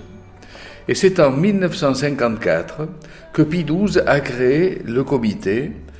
Le but, c'est de partager entre les, historiens de différents États, sans tenir compte ni de leur appartenance religieuse, ni de leurs options idéologiques, des grandes questions qui intéressent au fond le monde entier. Et euh, est-ce que ce comité est aussi finalement l'héritier de ce qu'avait créé Léon XIII au XIXe siècle, qui était aussi quelque chose qui était lié à la science qui se développait et à peut-être aussi une historiographie qui se mettait en place qui était contre le, le catholicisme Alors nous sommes à la fin du XIXe siècle, il y a un profond anticléricalisme, particulièrement en Italie. Alors Léon XIII il se rend bien compte de la situation, mais, dit-il, nous ne pouvons pas nous contenter d'être sur la défensive. Alors, il prend une grande initiative. Il ouvre les archives du Vatican à tous les chercheurs. Donc, nous avons là, avec Léon XIII, une autre façon de se comporter. On ne peut pas rester sur l'apologétique, mais il faut trouver des historiens qui pratiquent une historiographie sérieuse qui est avant tout fondée sur l'étude des sources, sur l'étude des documents. Justement, est-ce qu'il n'y a pas au moment des canonisations des enquêtes aussi justement avec ces documents historiques? Et je crois aussi que le dossier de Pie XII, justement, est en cours ou est à l'étude. Déjà, l'aspect de l'héroïcité des vertus donc, a déjà été fait. Et puis donc, euh, il faudrait maintenant que l'on trouve un miracle. Mais on peut penser que de toute façon, le pape ne fera rien avant que l'on ait ouvert les archives euh, du pontificat de Pie XII. Et justement, pouvez peut-être nous expliquer comment se passent ces, processus de canonisation, quelles sont les, les étapes et le fonctionnement? Lorsque une personne qui a été décédée ou récemment ou bien dans des temps plus anciens semble jouir de ce qu'on appelle une réputation de sainteté, c'est-à-dire qu'il y a un nombre assez important de personnes qui la connaissent et qui prient euh, d'intercéder pour eux, à ce moment-là, s'il y a ou bien un diocèse ou une congrégation religieuse ou une association, je vous donne euh, un exemple, la cause de Robert Schuman, donc le père de l'Europe, a été introduite par une association qui s'est donnée pour but précisément de promouvoir cette cause. Alors, l'évêque du lieu où est décédée la personne crée ce qu'on appelle un tribunal, dans lequel on va apporter toute la documentation que l'on a été euh, capable de réunir. Et également, c'est là que l'on va entendre les témoins. Alors, si ce sont des, personnes qui ont connu directement euh, celui qu'on appelle maintenant le serviteur ou la servante de Dieu, on va leur poser tout un tas de questions sur sa vie habituelle et comment, à travers sa vie, il a donné le témoignage eh bien, de pratiquer les vertus chrétiennes au-delà de l'ordinaire. Et puis également, si de son vivant, ou au moment de sa mort ou après, on, disait Ah oui, cette personne est vraiment une, sainte personne. Alors tout ceci peut durer parfois des années, parce qu'il y a une recherche documentaire à faire sur Lorsque le procédure s'est terminé, on envoie toute la documentation ici, à Rome, de l'autre côté de la place, dans la congrégation pour les causes des saints. e volavo, volavo felice più in alto del sole ed ancora più su. Donc, à chaque chapitre, on va annexer une série de documents qui vont permettre de justifier, évidemment, ce que l'on affirme. Ça peut durer des années, deux ans, trois ans, quatre ans.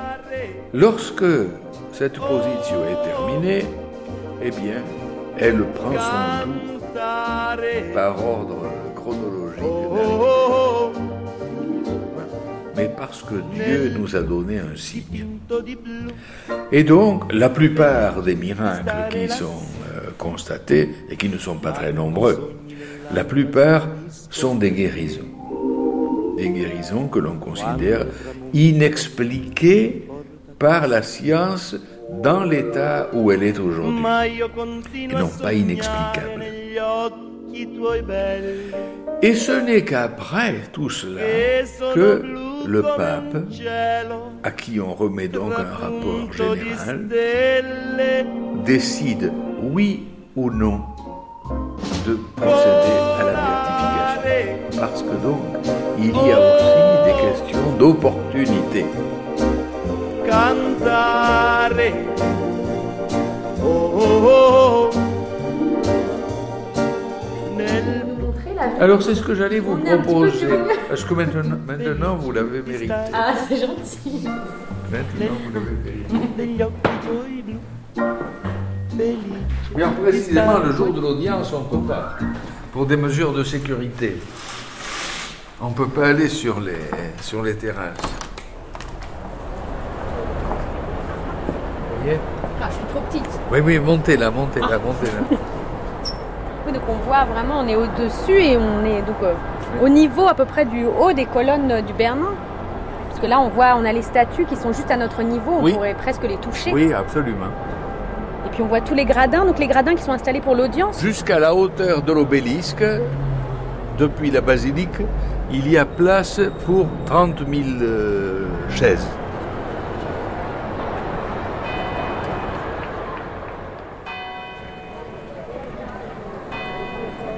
Sommes dimanche, il est bientôt midi, c'est bientôt l'heure de, de l'Angélus. Là, on est sur l'avenue de la Conciliazione, il pleut un tout petit peu. Et puis il y a énormément de monde qui remonte tranquillement l'avenue euh, du Tibre jusque la place Saint-Pierre et qui viennent pour écouter la bénédiction du pape.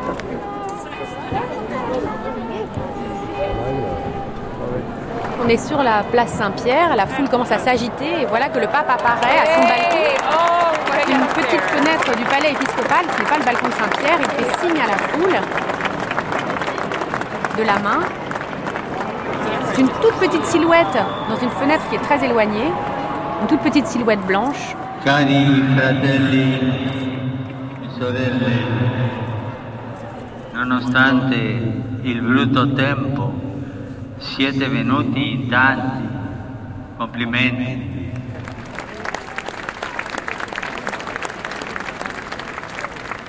Saluto tutti i pellegrini presenti, in particolare il coro del Conservatorio Professional de Música de Orihuela, Spagna.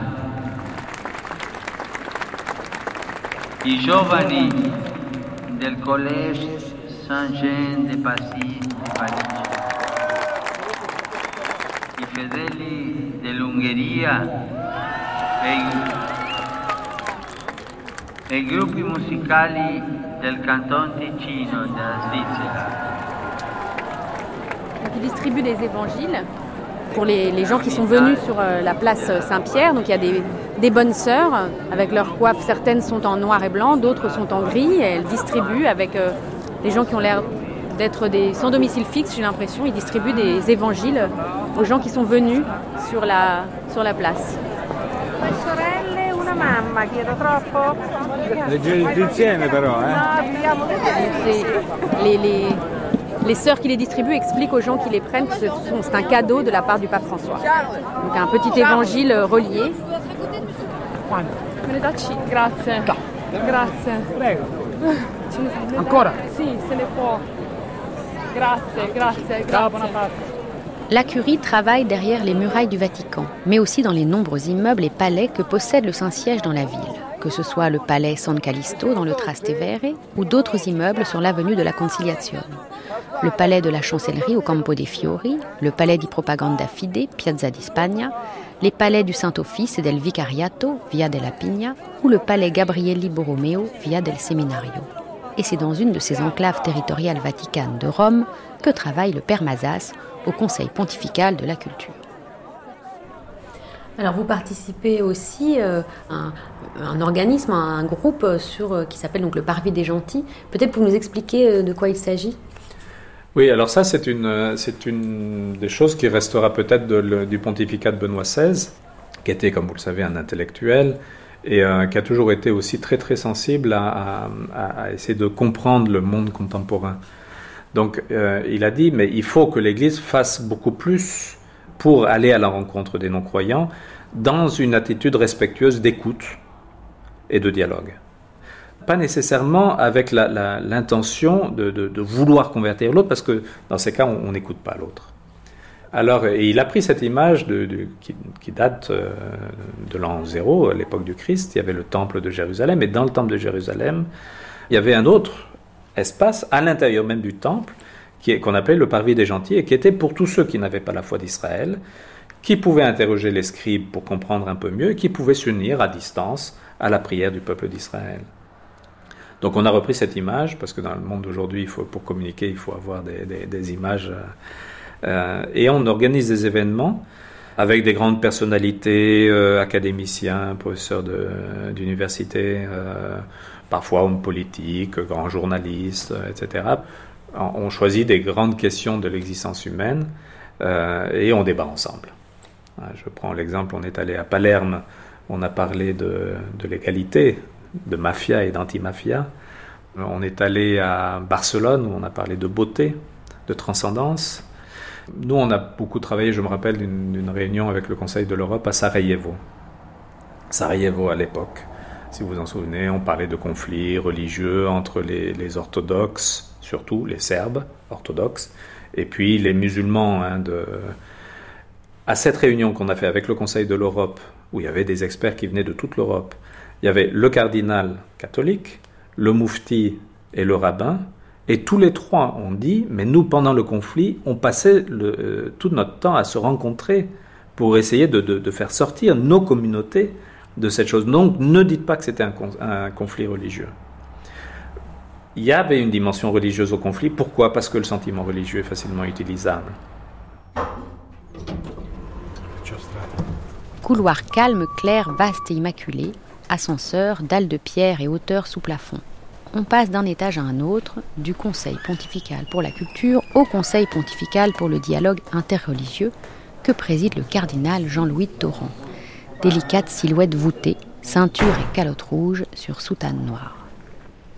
Alors peut-être vous pouvez nous parler, euh, euh, cardinal Torrent, maintenant de euh, ce, rôle que vous avez à la tête du Conseil pontifical pour le dialogue interreligieux et peut-être nous expliquer comment est né ce conseil et puis ce qu'est son rôle. Ah, il est né euh, dans le contexte du Conseil Vatican II, euh, à une époque de la sécularisation et de la mondialisation.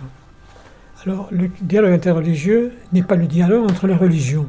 Ce n'est pas un exercice de, de théologie comparée. C'est le dialogue entre les adeptes, entre les croyants. Et ça, c'est très important parce que ça montre combien c'est quelque chose de concret. On ne fait pas de la philosophie ni de la théologie. C'est des hommes et des femmes comme nous qui sont affrontés aux mêmes problèmes que nous, qui essaient de résoudre les problèmes comme nous le faisons nous. Et donc, euh, il y a cette euh, communauté de destin. Mais le but n'est pas de convertir. La conversion, c'est la rencontre de deux libertés, celle de Dieu et celle de l'homme, et on n'a aucune prise dessus. Par contre, euh, les, chrétiens et les musulmans, pour prendre un exemple concret, ont beaucoup de choses communes, comme la prière, le jeûne, le pèlerinage. Et puis une fois qu'on a bien vu quel est le, contenu de la foi de l'un, le contenu de la foi de l'autre, eh bien, on essaie de mettre ensemble ce positif au service de la société. Ceci dit, évidemment, tout ça est très beau, mais mis en péril par ce qui se passe actuellement en Syrie, en Irak. Évidemment, tout le monde sait que cet État islamique n'a rien à voir avec l'islam, n'a rien à voir avec un État. Mais ils ont l'argent et la violence. Et vraiment, personne ne sait comment ça va finir. Et d'autant plus que vous, vous connaissez assez bien hein, l'islam, puisque vous avez été au Liban. Oui, j'étais en poste au Liban pendant 4 ans et demi. Puis quand j'étais à la secrétaire d'État, je me suis occupé beaucoup de la crise du Moyen-Orient. Donc euh, le pape m'a envoyé faire une tournée euh, dans plusieurs pays musulmans pour que je t'explique pourquoi on faisait des relations diplomatiques, parce que ce n'est pas évident. Le pape François, évidemment, comme nous tous, euh, voit très bien que le processus de paix, au lieu d'avancer, recule. On a l'impression qu'on va retourner à la case des pas. Donc il faut absolument au moins assurer un statu quo et repartir. La méthode du pape François, pour tous les problèmes, c'est oublions le passé, que pouvons-nous faire aujourd'hui et demain? Voilà, ça, Je crois que c'est ça sa méthode. Alain Le Gouguet. 20 septembre 2006. Toujours pas d'excuses et encore des regrets de la part du chef de l'Église catholique accusé il y a quelques jours d'avoir insulté l'islam et les musulmans. Au cours de son audience générale hebdomadaire au Vatican, Benoît XVI est revenu ce matin sur ce qu'il appelle le malentendu de Ratisbonne. En français, il a réexpliqué le sens de son propos. Malheureusement, la citation faite au début a été l'objet d'un malentendu, alors que je voulais expliquer que ce ne sont pas la religion et la violence qui vont ensemble, mais la religion et la raison. Rappelant mon profond respect pour les grandes religions du monde, et donc aussi pour les musulmans qui adorent les dieux uniques et avec qui nous sommes engagés à protéger et à promouvoir ensemble pour tous les hommes la justice sociale, les biens de la morale, la paix et la liberté, j'espère que mes paroles à Ratisbonne pourront constituer un encouragement à un dialogue positif entre les religions comme entre la raison moderne et la foi des chrétiens. Le pape Benoît XVI, celui de la gaffe de Ratisbonne et celui de la Renonciation, aimait se ressourcer dans les jardins à l'italienne aux mille nuances de vert de Castel Gandolfo. La résidence d'été des papes, à une trentaine de kilomètres de Rome, dans les hauteurs, au bord d'un grand lac, est une promesse de fraîcheur et la possibilité pour les souverains pontifes de redevenir provisoirement des hommes. Benoît y donnait des miettes de pain aux poissons rouges, Jean-Paul II y avait fait construire une piscine pour y nager un crawl sportif, d'autres y faisaient du cheval, certains sont venus y mourir, et l'un d'eux y a installé une ferme qui fournit deux fois par jour le Vatican. Le pape y a ses vaches, ses lapins et ses poules.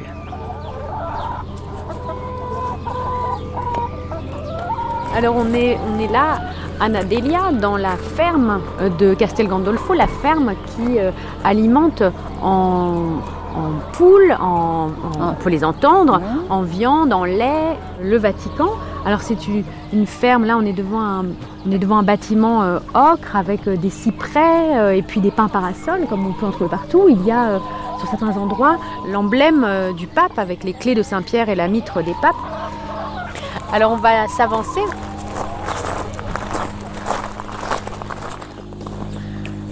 Il y a des petits veaux dans leur stalle, les veaux qui iront dans l'assiette du pape.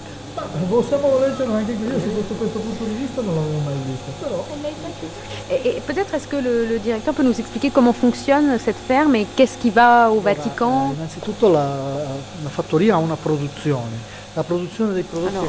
la, ferme a une production qui est destinée à une, euh, une clientèle institutionnelle. Bah, le Saint-Père et les fonctionnaires et les hauts fonctionnaires de l'État du Vatican e le personalità qui uh, y résident. Prima linea è il nostro supermercato presso la città del Vaticano, quindi tutti i dipendenti e chi ha la tessera per poter accedere. Il y a un supermarché au Vatican, la nonna, la nonna, qui garde le terme latin, donc le ravitaillement, c'était en latin la nonna, pour les familles bah, des employés du Vatican, de l'État du Vatican. E noi produciamo circa dai 1000 ai 1300 litri di latte al giorno. Questo latte viene lavorato, viene imbustato. Pour ce qui concerne les produits laitiers, on a une production de entre 1000 et 1300 litres de lait par jour. Donc le lait est pasteurisé une seule fois. Et donc on a toute une production de produits laitiers, mais aussi de fromage, de yaourt. Et il y a aussi des poules qui sont les œufs et de la volaille en général. Et puis on a des lapins. Et puis il y a aussi bah, bah, la production euh, de, de, fruits et de légumes. Il y a une camionnette qui fait des allers-retours euh, par d'ici pour aller au Vatican. Et rentre la sera. Et à midi, euh, ils ont rentré sa sainteté a tout mangé, deux sortes de jambon cru, et puis il a fini toutes les crudités, il a dévoré les fruits, et il a aussi pris un petit gâteau. Et maintenant, il se repose dans ses appartements.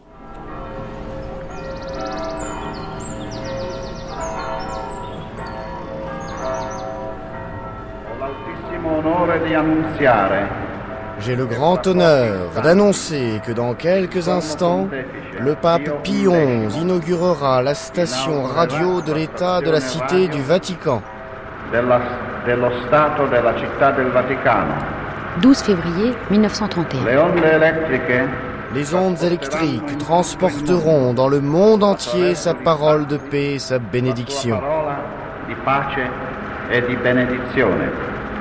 Avec l'aide de Dieu qui met tant de mystérieuses forces de la nature à la disposition de l'humanité, j'ai pu préparer cet instrument qui procurera aux fidèles du monde entier la consolation d'entendre la voix du Saint-Père. Les radiomessages pontificaux commencèrent ce jour-là. La voix du pape, pour la première fois dans l'histoire, put être entendue simultanément dans toutes les parties du monde. Ineffable consolation des catholiques, surtout des plus éloignés et des plus isolés. These are your headlines this Thursday evening. Pour rejoindre les bureaux de Radio Vatican, il faut redescendre encore une fois la Via della Conciliazione en allant vers le château Saint-Ange et entrer dans le Palazzo Pio. On arrive alors dans un vaste bâtiment de cinq étages au couloir dallé qui abrite les nombreuses rédactions, la pointeuse du personnel, sa terrasse avec vue sur le Tibre et sa chapelle. Marie Duhamel fait partie de la rédaction française. On est, je crois, entre 350 et 400 personnes, 39 euh, rédactions en langues différentes. Euh, dans les langues, il y a des langues euh, vraiment le swahili, l'espéranto, le latin, l'hébreu, en japonais, en chinois. Voilà, donc la langue française est encore une langue qui existe. On est assez nombreux dans notre rédaction, on est une dizaine. Mais évidemment, les Italiens nous battent à plat de couture. Ils sont, je crois qu'ils sont 70 sans compter l'administration. C'est un endroit qui est très particulier aussi au sein du Vatican parce qu'il y a énormément de laïcs. Donc c'est une institution qui est dirigée par les jésuites depuis toujours. Toutes nos directions, ce sont tous des jésuites. C'est eux qui gèrent la radio, à la fois la, ligne éditoriale, les programmes et euh, la partie administrative. Mais c'est vrai qu'il y a énormément de laïcs et beaucoup de femmes. Donc là, on passe à côté de la rédaction euh, chinoise. Ils sont très très actifs sur Internet, notre rédaction chinoise. C'était beaucoup plus facile pour eux au départ d'être sur Internet que d'être euh, que d'émettre en Chine, vous imaginez bien. Et donc finalement, les radios libres à elles de récupérer certains programmes, la totalité des programmes? Alors en général, ce sont des radios euh, euh, diocésaines ou des radios, des grosses radios quand même, comme le réseau RCF en France qui est, qui est important, Radio Notre-Dame à Paris, et ils récupèrent nos, nos journaux, nos, nos productions. Par exemple, ces journaux d'actualité internationale, c'est une ouverture sur le monde qui, eux, peuvent pas nécessairement se permettre, même financièrement. Et vous dépendez justement de quel dicaster vous? Enfin, la Radio Vatican dépend de, de quoi euh... Deux personnes. On est un électron libre. On dépend des jésuites. Voilà. Qui eux-mêmes sont des électrons libres. Après, ils ont des, évidemment, ils ont des comptes à rendre au pape, mais. Euh, Marie Duhamel. Disons que parfois, on a des recommandations, des conseils, euh, ou des. euh, par exemple, on a décidé de ne pas diffuser les images de l'État islamique sur notre site internet. Euh, ça, c'était une décision qui été prise pour tous les médias du Vatican par la secrétaire d'État. Voilà, elle chapeaute le tout, quoi. C'est celle qui s'occupe de la diplomatie, donc elle fait vraiment attention à, à ce qu'on publie, à ce qu'on diffuse, et on est écouté par les ambassadeurs près le Saint-Siège. Et aussi, c'est merveilleux parce qu'on a des missionnaires dans le monde entier, donc c'est un peu nos correspondants, on les appelle. Alors, qu'est-ce qui se passe? J'ai pas bien compris. Et ce qui est super, c'est qu'on a à la fois des, on a des relais, à la fois au niveau de la réflexion, des intellectuels, des personnes qui réfléchissent dans le monde de l'Église, et des universitaires, enfin voilà. Et euh, il y a tous ces gens qui travaillent sur le terrain et qui font un travail euh, vraiment euh, incroyable à Alep, enfin à Homs, en Côte d'Ivoire pendant la crise post-électorale. Enfin voilà, on, a, on allait d'une église, d'une paroisse à l'autre pour savoir ce qui s'y passait. Et ça, c'est hyper précieux pour nous. Enfin, Vous avez dit qu'il y avait des religieux et puis des laïcs aussi dans cette radio. Est-ce que on vous demande, ou en tout cas on, on, attend de vous que vous soyez catholique, que vous soyez croyant, que vous soyez... Est-ce que ça, c'est quelque chose qui entre en ligne de compte aussi? Euh, toutes les personnes qui travaillent pour le Saint-Siège sont baptisées et maintenant ils demandent aussi à ce qu'on soit confirmé. Et euh, ils souhaitent aussi qu'on ait une lettre d'un prêtre euh, qui garantisse notre euh, non, Votre pas- pédigré. voilà, c'est ça. Notre catholique. parcours euh, individuel, euh, voilà. Et euh, c'est quelque chose qui est demandé, oui. Alors il y a justement une chapelle à Radio Vatican, peut-être vous pouvez nous Absolument. amener jusqu'à cette chapelle. hop, il y a un panneau avec euh, la messe en latin. Cette messe en latin, elle est vraiment euh, extrêmement suivie en fait. La messe que les auditeurs écoutent et la messe qui est dans cette chapelle? Oui. Après, on a donc, vous voyez, en rite byzantin, euh, roumain, ukrainien, en italien, en slave, en arménien. Euh, on a un rite maronite aussi. Et après, toute la radio se rassemble dans cette chapelle euh, à différentes occasions, et notamment euh, en septembre à- pour la Saint-Gabriel, c'est notre saint patron. Donc, euh, Le patron des- de la radio de la radio, des médias, de la communication. Alors, je vous en prie. Ici, on a euh, donc quand on a ces, messes qui sont un peu qui nous rassemblent tous de toutes les rédactions et de toutes les langues, on a une religieuse euh, du quatrième étage qui vient nous chercher par rédaction pour savoir qui veut chanter, euh, en quelle langue, comment, quoi. euh. Puis on a des musiciens aussi qui participent Et vous activement. chantez à la messe vous? Pff, Je chante extrêmement mal, donc j'évite de chanter.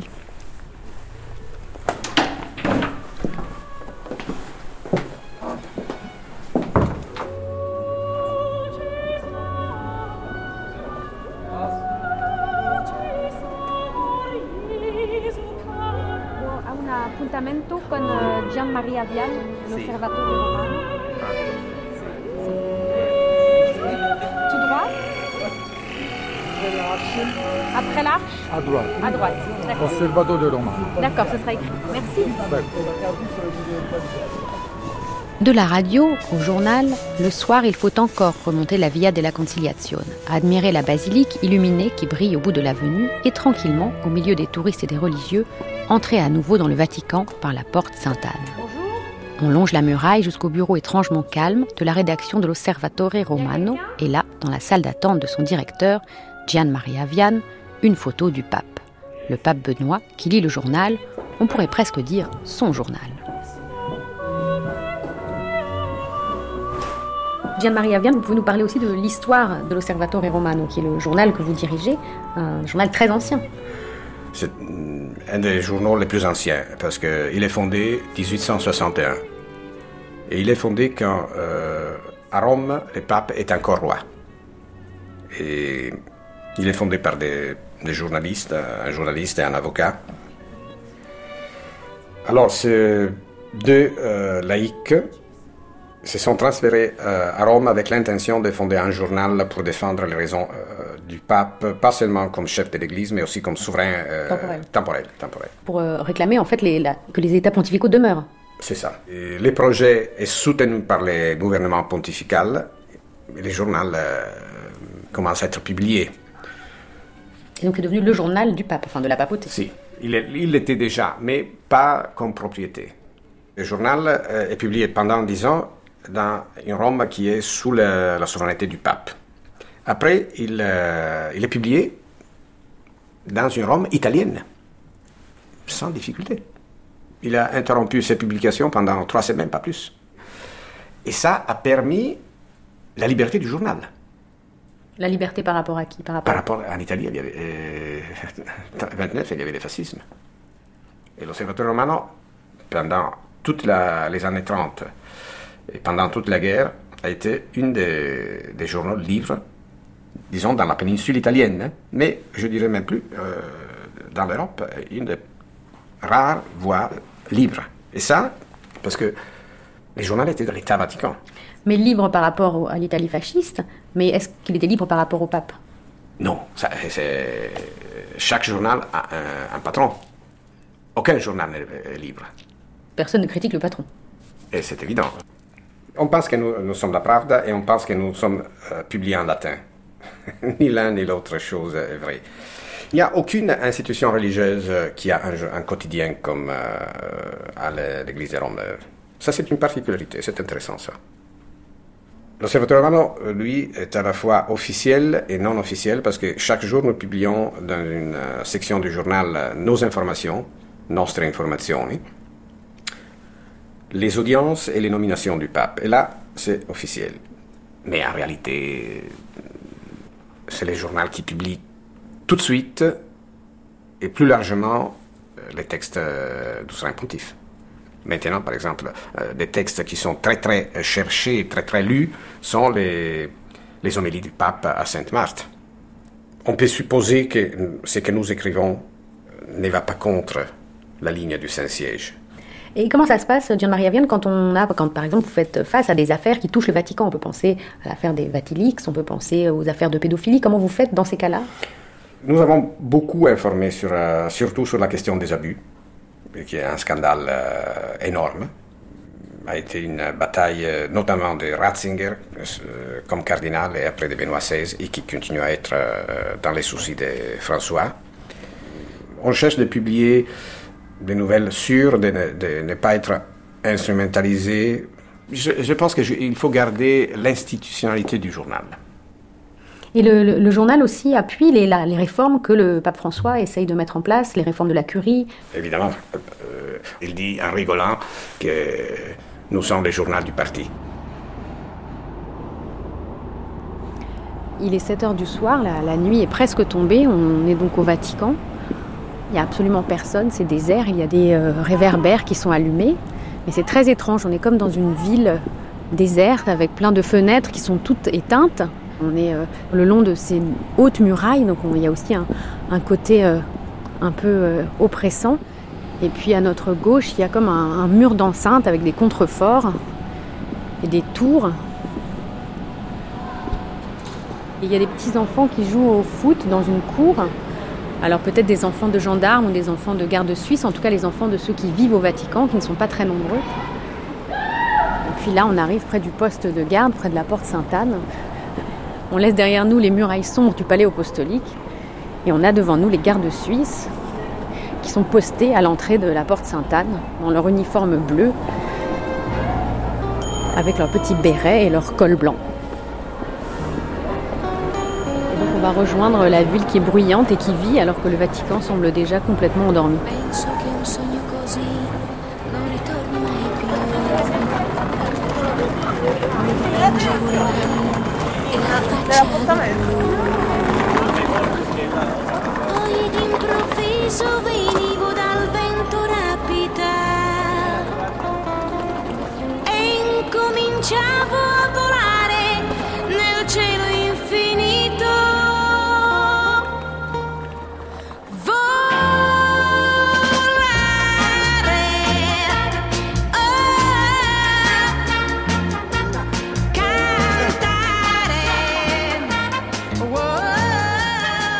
Merci à Felice Alborghetti, Père Bernard Ardura, Philippe Chenot, Marie Duhamel, Osvaldo Gianoli, Bruno Joubert, Bernard Lecomte, Antonio Manfredi, Père Laurent Mazas, Sœur Anaïque Merel, Romano Milani, Adrien Pasquier, Marco Politi, Jean-Luc Poutier, Cardinal Jean-Louis Torrent, Olivier Tossery, Gian-Marie Aviane et les séminaristes Rodolphe, Vincent, David et Patrick. Extrait de Abemus Papam de Nani Moretti et de Da Vinci Code de Ron Howard. Lecture Nathalie Canoui, archivina Anaï Morales, stagiaire Marie Daroussin, traduction Anna Delia, coordination et site Marie-Vonne Bolivier, Aurélie Marseille. Prise de son Christophe Goudin, Jean-Guilain Meige et Jacques Hubert. Mixage Valérie Lavalard. Dans l'ombre du Vatican, une émission de Perrine Kervran réalisée par Véronique Samuilov.